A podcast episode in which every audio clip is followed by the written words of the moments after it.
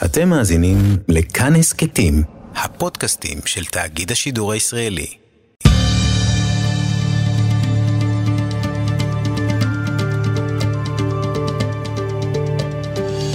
כיוון הרוח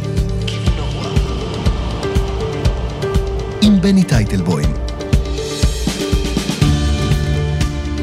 עמדתי שם במורג שבגוש קטיף, שעון על חלון בית שעוד דקות עומדים לפנותו. ברקע אלפי חיילים ושוטרים. פקודת הפינוי כבר ניתנה. זה היה ברור שאו-טו-טו היישוב מורג יפונה.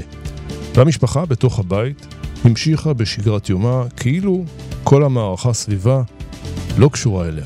חשבתי לעצמי, מה זורם בעורקים של האימא הזו שעוד מעט תגורש מביתה עם ילדיה? כמעט שכחתי, שלום לכם, 16 שנים להתנתקות, וזה תירוץ מצוין לדבר עם אחד האנשים שעמד שם בראש המאבק שהיה יצרי כמו הרגש מתפרץ, אבל גם ממלכתי, שלא שבר את הכלים. את יושב ראש מועצת יש"ע לשעבר, עורך הדין בנצי ליברמן, לא חושב שצריך להציג. עוד מעט הוא יספר לנו על הרגע המרגש והסוער, על אירוניית ההיסטוריה, אולי על העורמה.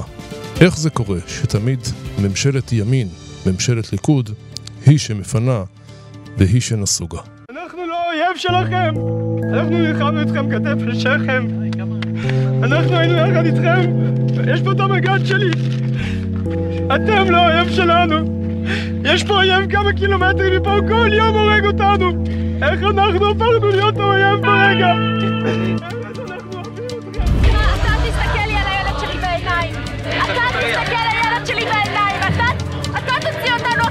מהבית שלנו! תתביישו לכם! עורך הדין בנצי ליברמן, שלום. שלום וברכה. היית יושב ראש מועצת יש"ע בתקופת ההתנתקות, העין של יש"ע זה עזה. כן, אכן אה, הייתה תקופה מורכבת מאוד, קשה מאוד. זו תקופה ש... שלאחריה מדינת ישראל היא מדינה במילה מסוימת קצת אחרת. אנחנו אה, במועצת יש"ע נעמדנו וראינו, צפינו שאנחנו נמצאים בקו פרשת המים, שבו מצד אחד אה, מנתקים ועוקרים חבל משמעותי מארץ ישראל יחד על תושביהם עם כל הטרגדיות האישיות והמשפחתיות שעד היום אנחנו אה, עדים לשרידים שבהם. ומצד שני הבנו שזאת החלטה עם כל הקושי שבה של מדינה דמוקרטית קיבלה עם כל הקשיים הדמוקרטיים שאריק שרון הערים ואתגר אותנו במהלך קבלת ההחלטות. זו החלטה שהייתה בשקר. הוא אמר דבר אחד ועשה ההפך. הוא אמר, אה, אה, אציית למשאל המתפקדים ולא ציית. זה עדיין בתוקף? זה עדיין דמוקרטי? זה עדיין חוקי בעיניך? זה לא לגיטימי, אבל זה לגלי. וצריך להבין את ההבחנה בין הדברים, כלומר, אחרת אנחנו נשפוט כל החלטה שמתקבלת ברוב ונגיד, רגע, זה לא לגיטימי, ואנחנו אה, נסתער עליה. בסוף יש ממשלה ויש כנסת ומדינה דמוקרטית חייבים לקבל את ההחלטה אה, גם בהרכנת ראש ואפילו עם ביקורת נוקבת. אנחנו ידענו שיש, קיימת בפנינו, אה, קיימת בפנינו שתי אפשרויות. האפשרות אחת אה, זה להסתער, זה להסתער ולהיאבק וליצור מלחמת אחים. אריק שרון היה מולנו, לא התבלבלנו לרגע. הוא עצמו לא רואה אף אחד ממטר, הוא מסוגל להביא את המדינה לעברי פי פחת כדי שאותו מצביא במידה מסוימת גם קיסר, דעתו תישמע ובסופו של דבר תתיישם. אני חושב שההחלטה המאוזנת שלנו שמצד אחד להתעמת ומצד אה, אה, ולא לוותר אה, ולצאת להפגנות שלא היה דוגמתן במדינת ישראל, אנחנו מדברים על חודשים ארוכים של מיליוני אנשים במצטבר יעשו את ההפגנות המשמעותיות ביותר והאחריותיות ביותר שהיו ומצד שני יודעים שקו אה, קלוש מאוד מפריד בין מלחמת אחים לבין מהלך שהוא מהלך שבסופו של דבר יכול להישמר בתודעה ובקולקטיב הישראלי. בסופו של דבר את צה"ל לא היינו מנצחים, וטוב שכך. אבל יכולנו להוביל למהלך שהיום הן ההתיישבות ואין הציונות הדתית לא הייתה יכולה להראות את פניה, כי מי שגורם בסופו של דבר לסוג של שפיכות דמים או מלחמת אחים מכל סיבה שהיא, במדינת ישראל המתחדשת והמאוד שברירית ושסועה, יכול להוביל למצב שאנחנו היום מרגישים את זה. היום במידה מסוימת מרגישים שאנחנו נמצאים על הקצה. אותו קצה אנחנו ידענו שאנחנו אז. האם אנחנו נלחמים כמו אריות? לא מול אויבים, מול אחים במדינת ישראל שחושבים אחרת, אחרת ועושים מעשים נוראיים, ואנחנו יודעים לעצור בקווים אדומים, ולדעת שאולי גם נשלם מחירים אישיים, אבל עם ישראל, החברה הישראלית, עם כל הקושי תעבור את זה באופן שהיא תוכל להמשיך ולהתקדם קדימה ולהסתכל על עצמה ולהגיד אנחנו ממשיכים את, את ההוויה והחוויה הציונית. לטעמי אם היינו מתנהגים אחרת אני תמיד שוקל, שואל את עצמי ששוקל באמת האם היינו צריכים ללכת עוד צעד? האם באמת היינו צריכים לפרוץ את הגדרות של כפר מימון גם באופן פיזי וגם באופן תודעתי? אין שנה שאני לא עומד בתקופה הזאת ואני שואל את עצמי האם נכון היה? ואני, אה, ואני חייב לומר שאני מרקד בין הגדרות. פעם קופץ לשם ופעם קופץ לפה ואני תמיד, ואני מסתכל היום, ואני אומר, דווקא היום, דווקא בחברה השברירית הזאת, שאין לה סבלנות לאף אחד במיל, וכולם הורגים את כולם במילים, וכולם רוצים לראות אה, בקריסתם של כולם, באופן אמיתי. וואו, מזל שכך התנהגנו, כי אם היינו אז מתנהגים אחרת, ההשלכות של היום אולי היו יותר קשות. אגב, כבר אז היה סוג של מלחמת אחים, במלחמת אזרחים, במובן שאריק שרון לא היה מוותר. אריק שרון היה מסוגל, בטעות אחת קטנה, שמישהו יעשה מכל צד שהוא, לפתוח באש כדי לשמור על הדמוקרטיה ועל החלטות אה, לגיטימיות לש, לשיטתו. ולכן אני חושב שהעצירה שלנו על גבולות וגדרות כפר המימון זאת החלטה היסטורית שאת פירותיה במידה מסוימת אנחנו אה, אה, אה, אוכלים או, או נהנים ממנה עכשיו במובנים האלה שאנחנו יודעים שבתודעה הפנימית שיש דברים שבכל מקרה לא עושים ולא פורצים את הגדרות ונכנסים בצבא הגנה לישראל ובהחלטות של ממשלה או מדינה שגם אם הן קשות אנחנו מחויבים לציית לה. האם זו הייתה טעות לצאת מגוש קטיף? כלומר, האם היה סיכוי להתיישבות שם לפרוח? תראה, הרי השאלה הזאת היא ברורה, אנחנו זוכרים את הפצמ"רים והרקטות שנפלו בתוככי היישובים עצמם ורצחו והרגו נשים וילדים גם בתוך היישובים וגם על הגדרות. אמ, והשאלה הזאת היא שאלה היא גם פרקטית וגם, וגם אמ, אידיאולוגית רעיונית. בסופו של דבר, על אף הקושי שאנחנו צריכים להבין, ההשלכות התודעתיות שיצרו, יצרנו במסגרת הגירוש שלנו בגוש קטיף, היא בכך שחלק מהמלחמות שאנחנו סובעים מהם היום הם אותו כוח הרתעה שפג או התמוסס או התמעט ביחס שלנו לבין, לבין האיומים שלנו. היכולת שלנו להילחם אה, ולפרוח ולצמוח הוא בתודעת הרתעה. כלומר, אנחנו, זה כבר לא מלחמות רגילות, זה מלחמות עם, עם, עם, עם גרילה, זה מלחמות עם טרור, זה מלחמות עם קבוצות uh, כאלה ואחרות, שכדי לא לגרום להם לפרוח ולשמוח הם צריכים להאמין שאנחנו חזקים ועומדים איתנים בדעתנו.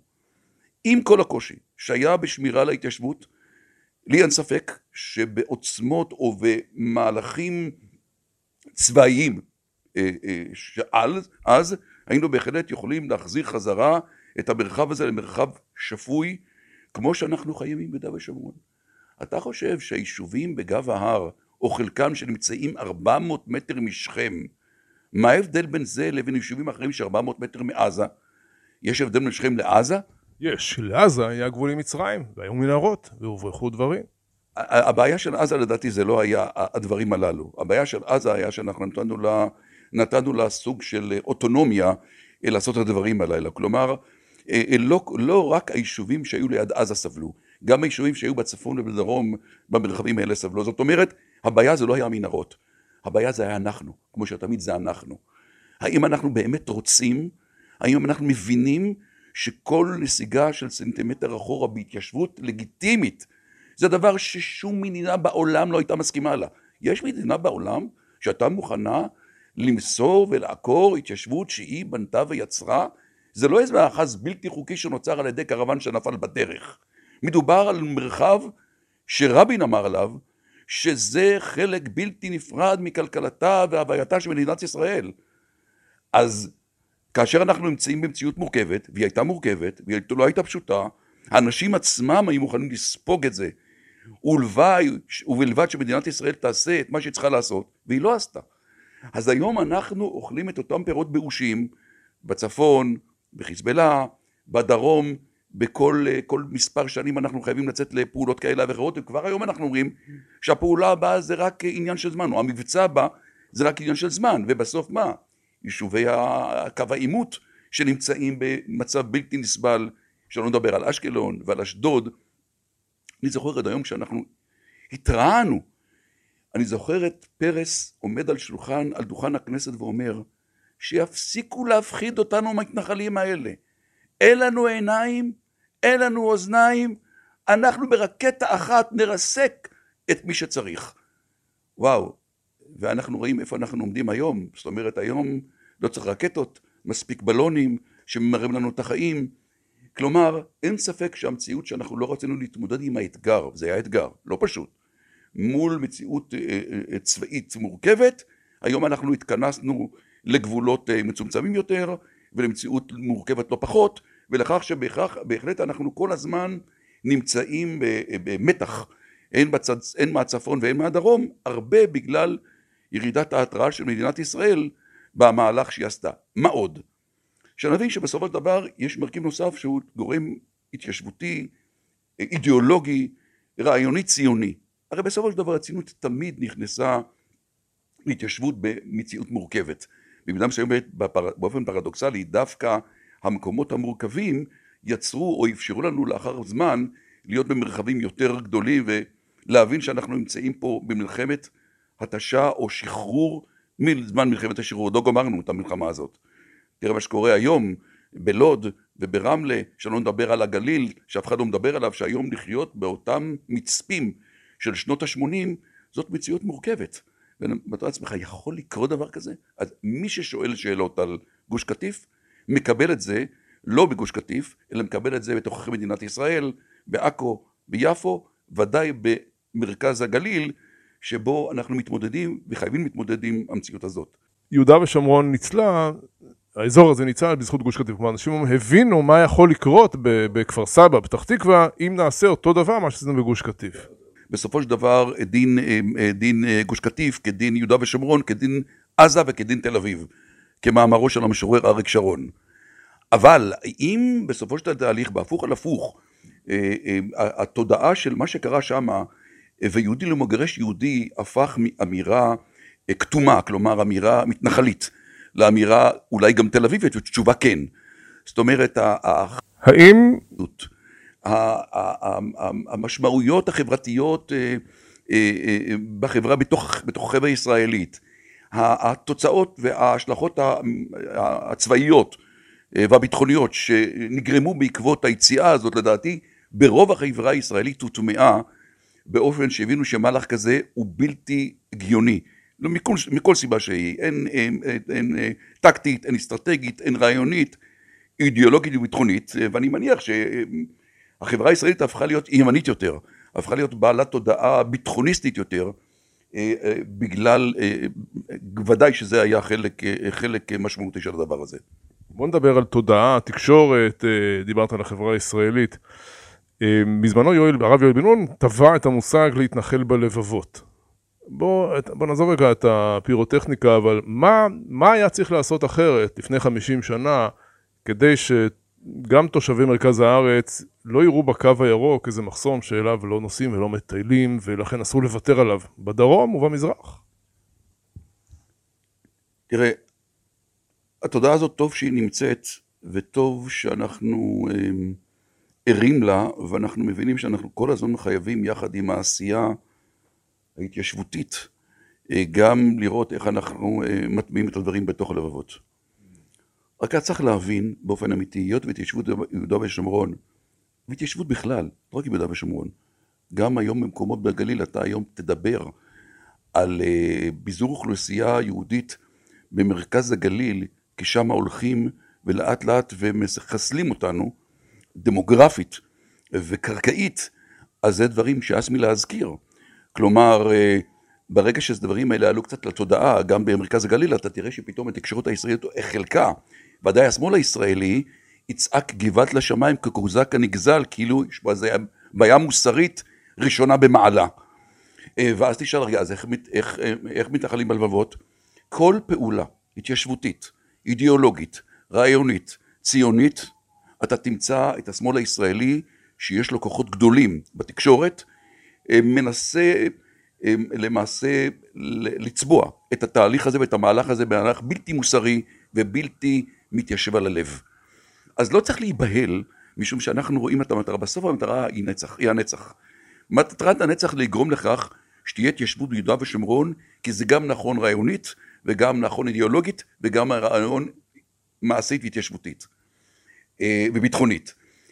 אה, אנחנו בצד הדברים האלה, לא צריכים לזנוח את ההסתכלות גם לכיוון מערב, כלומר לראות בכל זאת איך אנחנו מציירים ויוצרים תודעה שבאמת הדבר הזה הוא אמיתי, הוא חשוב, אין הבדל בין דגניה לראש פינה לבין אלון מורה ולבין אה, בית אל ושילה, אין. המקומות האלה הם מקומות היסטורית, אבל אה, היסטורית אפילו שילה ובית אל הרבה יותר מקורב לתודעה התנ"כית והתרבות היהודית, אבל בסוף הכל זה אותו דבר. וזה דבר שחייבים כל הזמן לנסות להטמיע אותו. אנחנו גם לא, גם לא מתבלבלים, רק בסופו של דבר אנחנו רואים את ההצבעות. בסופו של דבר החברה הישראלית היא יותר ימנית. חברה יותר ימנית היא חברה שמבינה התיישבות, חברה שרוצה ביטחון, וחברה שרואה פה את הרוב, הישראל, הרוב היהודי במדינת ישראל ואת ההתיישבות, אה, גם אם הוא לא אומר את זה יום יום, וגם אם כשהוא מסתובב ברחובות חיפה וברחובות אה, תל אביב או ברחובות אה, ירוחם, הוא לא מרים דגל, אבל כשהוא צריך הוא מרים את הדגל. ואין ספק שרוב החברה הישראלית מבינה את הצורך ונותנת רוח גבית לעניין, ואף על פי כן אסור לנו אף פעם לנוח על זרי דפנה. אנחנו חייבים כל הזמן באמת להראות או להסביר או להרחיב את התודעה שהמקום הזה הוא מקום אה, חשוב, התיישבותי, ציוני, שכל ישראלי שבאמת רוצה אה, לראות את עצמו פה בארץ ישראל צריך להבין שבלי המקום הזה אין, אין, אין תוחלת אה, ויכולת עמידה למדינת ישראל באופן אמיתי.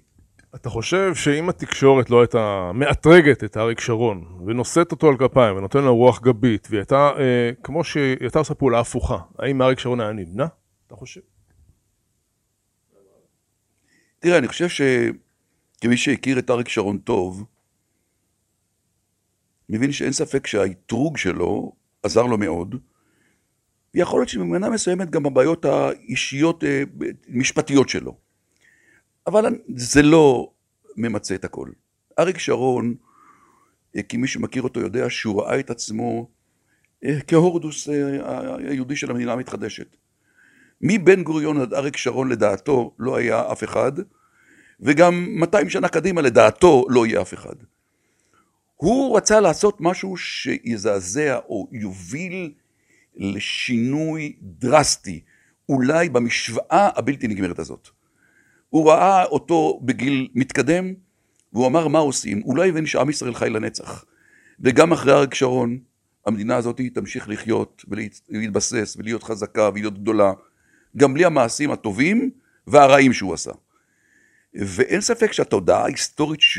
ותפיסת עצמו כעצמו, לעשות מהלכים שהם כמעט בלתי אפשריים כמו חציית התעלה, שזה מהלך שרשום על שמו, ועם ישראל זכאי להודות לו על כך, הוא גם עשה מהלך, הוא הסתובב 180 מעלות והוא חזר חזרה אחורה מה, מה, מאותה תעלה אל, אל, אל, אל, אל, אל הצד, ה, אל, אל צד המערבי, הצד המזרחי של, של התעלה, ו, ונדמה לי שהכל ביחד, כלומר האתרוג עם הבעיות האישיות ויחד עם תפיסת עולמו כמי שבא לעשות מהלך היסטורי שירשום, וזה רשום על שמו, אה, לדע, לצערי לרעה מאוד, אה, כמו ש...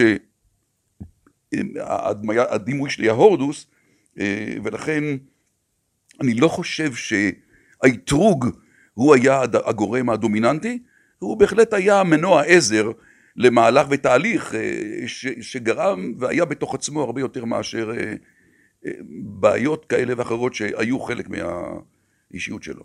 בוא נחזור רגע לימים ההם. אתה זוכר ויכוח אגב בקרב ההנהגה המתנחלית? אתה אמרת לא לחצות את, ה... את הקו האדום, היו כאלה שאמרו כן לחצות? אה, צריך להבין, קודם כל כן, זאת אומרת לא הרבה, אבל כן. ופעמים היינו אפילו אה, הולכים אל רב אברום שפירא כמעין בורר, כמעין דמות, דמות רוחנית משמעותית שבהחלט היינו הלכנו לקבל את אה, עמדתה או את אה, אה, הכרעתה גם בעניינים האלה. אני זוכר שהתפיסה הזאת הייתה פחות בכפר המימון, יותר כבר אחרי כפר המימון, מה לעשות עם הגדרות של גוש קטיף. ושם חלקים מסוימים של ההנהגה חשבה אחרת, ובסופו של דבר רב אברהם שפירא הכריע כדעתנו. אנחנו הסברנו את תפיסת עולמנו הן בצד המעשי והן בצד האסטרטגי, וחשבנו שזה לא נכון יהיה לעשות את הדבר הזה, אה, ובסופו של דבר אני שמח שההכרעה הייתה כזאת, כי נדמה שכל אה, כל מהלך שהיה יכול להגיע לכדי שפיכות דמים כלשהי, אתה יוצר את אה, נרטיב מכל בחינה שהיא, גם במאבק ההוא, שנזכר כמאבק, אנחנו מחכים כל הזמן לראות סוג של דם, לא, לא, אני לא חושב שבמאבקים בחברה הישראלית חייב, צריכים, לא, אסור לנו לראות את זה.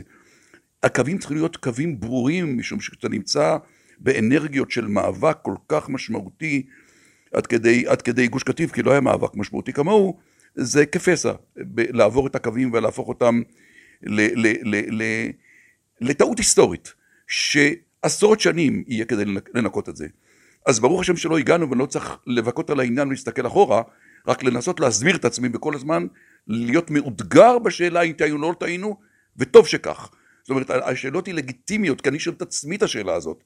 ואני כל הזמן חוזר לאותה נקודה, כן, המאבקים האלה היו, השאלות האלה נשאלו, בסופו של דבר, רוב רובם, רוב רובה של ההנהגה, הן המעשית, הן האידיאולוגית והן הרבנית, חשבה שזהו המהלך הנכון. אגב, גוש קטיף חשב שצריך למתן את המאבק.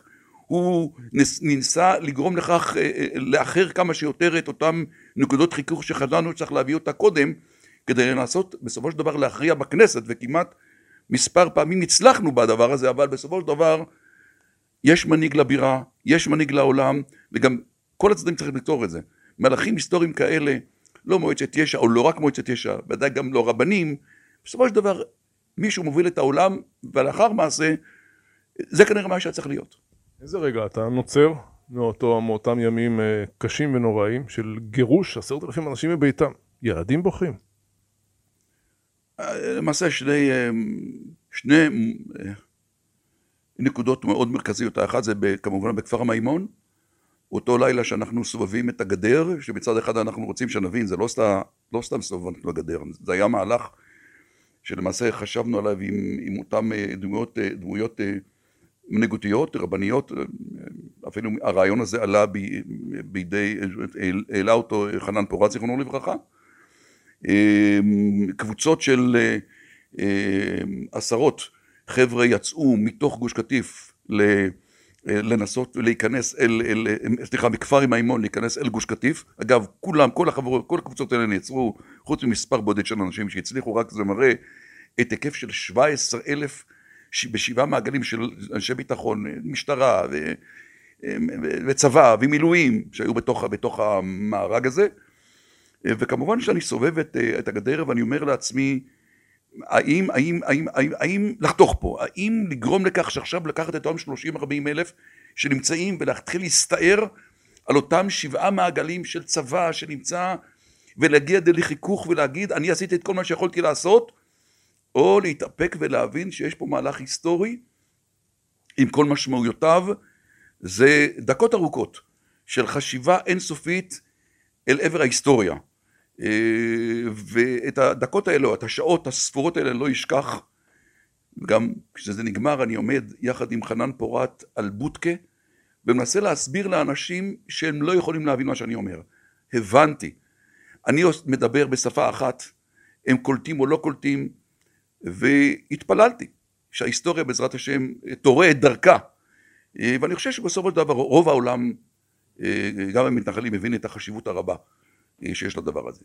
הדבר השני זה כמובן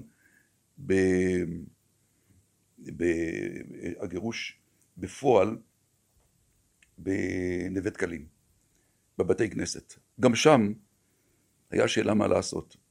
האם להתפזר ו... ולהבין ש...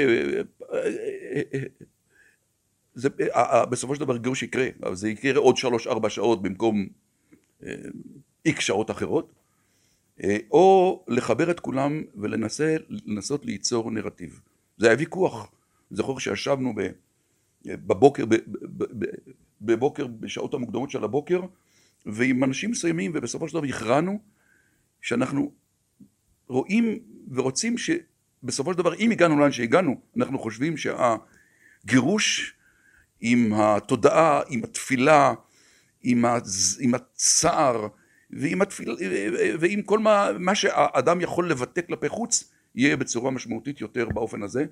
ואני חושב שאין פה, פה ספק הרי, אם היו רואים כמה חבר'ה שמסתובבים בשטח ורצים אחריהם, לבין שאתה רואה היום את הבית של הבנות, שהן גדולות אה, תפילה אני, תפילה לעני כי יטוף, ולפני השם ישפוך שיחו עם אותות צנונות. עד היום, עד היום אנשים זוכרים את המראה הבלתי נשכח, ואתה אומר, מה, גור... מה יגרום לכך שבעזרת השם לא יקום ולא יהיה?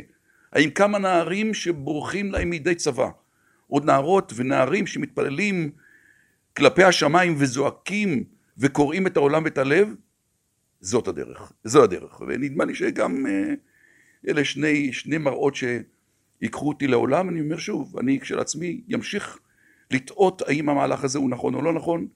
אני מקווה שתמיד יסביר לעצמי בסופו של דבר שהוא היה מהלך נכון, אבל תמיד מהלכים היסטוריים ניכרים בכך שההבדל בין ההצלחה לבין כישלון בהחלטה שלך, כן, לעשות ככה או אחרת, הוא תמיד עומד על קוצו של יוד ואתה מתפלל שבאמת עשית את המהלך הנכון. עורך הדין בנצי ליברמן, מי שהחליט וביצע זו הייתה, את ההתנתקות הייתה ממשלת ימין, הליכוד, אריק שרון.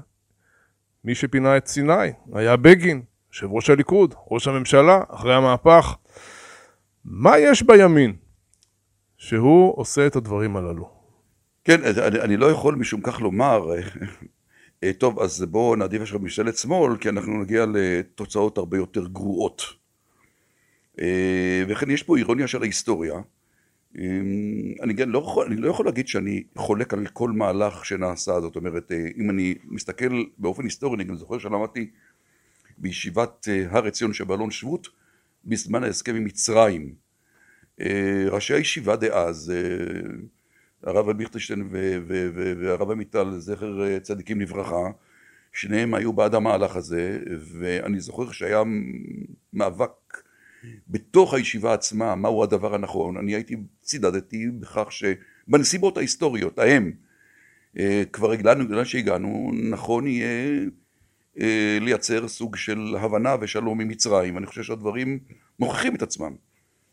אה, רק אני, אה, כשאנחנו מדברים עכשיו על אה, הסכמים נוספים ואחרים שהיו, אני חושב שזה באמת כישלון גדול, גם רעיונית וגם אידיאולוגית, ודאי גוש קטיף וכל המהלכים האחרים שהם למעשה בהסכם אוסלו ובחלקים מסוימים למרות שלא, הסכם אוסלו לא היה תוצאה של ימין, ההסכם עצמו, התוצאה הזו, אנחנו עד היום אוכלים את הפרות הבאושים של הדבר הזה. בסופו של דבר אה, אלה מאבקים ש... אה, שאנחנו, אני מניח שאנחנו נמשיך להיות עדים להם ואנחנו צריכים להיות ערים לכך ש... ש... ש... ש... להיות חזקים ולעמוד כנגד, כנגד, כנגד הדבר הזה, אבל אני חייב לומר שאין לי, לי את, ה... את הרצפט, באמת, אה, מה גורם לכך שימין עולה לשלטון ומרגיש מחויבות לעשות מהלך עם נטייה שמאלה? זאת אומרת, אה, אה, מה זה הכרח המציאות? זה לא הכרח המציאות, זה אנשים שיושבים במקום הזה אה, ורוצים אולי לפזול ואולי לחשוב על הבחירות הבאות ואולי גם לחשוב מחשבות אמיתיות בתוכם פנימה, אבל אני חושב שחלקם הגדול הוא המהלכים שגויים, ודאי בלתי, ציוני, בלתי ציוניים, לא נכונים, וכנראה שנצטרך להתמודד עם הדברים האלה. שאלה אחרונה, לפעמים יש בך געגועים לחזור על משכבך בלילות, אתה חולם אה, לחזור לגוש קטיף, לבנות מחדש, זה ריאלי בכלל? תראה, אנחנו מתפללים, כל...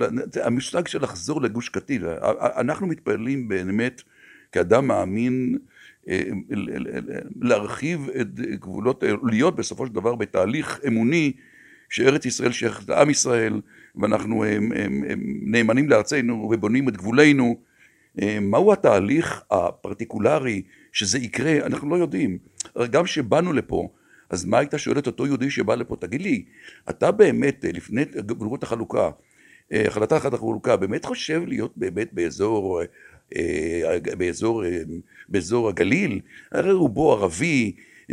אותם שאלות שאתה היום לא שואל, אתה אומר שהאדם הוא לא שפוי, הוא לא ציוני, אם הוא חושב לקחת את אותו, את אותו משולש ולהחזיר חזרה, אגב, גם הערבים חושבים שאתה משוגע כשאתה רוצה להחזיר אותו, אומרים שאתה טרנספריסט. לך תחשוב על לפני 70 שנה, שזה... שמע, אנחנו כאנשים מאמינים ויהודים נמצאים בתהליך, תהליך גאולי אמיתי, שבסופו של דבר הארץ הזאת שייכת לעם הזה. אנחנו חייבים את צעדינו המעשיים לעשות באופן אנושי. אנחנו לא הולכים לכבוש מה שאנחנו לא מצויים על, על, על אין ברירה, ומצד שני, מה שנמצא בידינו אנחנו חייבים לשמור עליו. איך הדברים האלה יקרו אנחנו לא יודעים, אבל אין ספק שאנחנו חייבים להפעיל באופן אמיתי כאן ועכשיו את השכל האנושי, ואנחנו אה, אה, חייבים לפעול באופן הזה. עורך דין בנצי ליברמן, לשעבר יושב ראש מועצת יש"ע, תודה. תודה רבה לך. תודה לך איתי סופרין העורך. אפשר להזין לנו באתר כאן, ביישומון כאן, בדף הפייסבוק כאן הסכתים, ביישומוני ההסכתים, בכל הבימות והפלטפורמות היפות הללו. אני בני טייטלבום, תודה, שלום. כיוון הרוח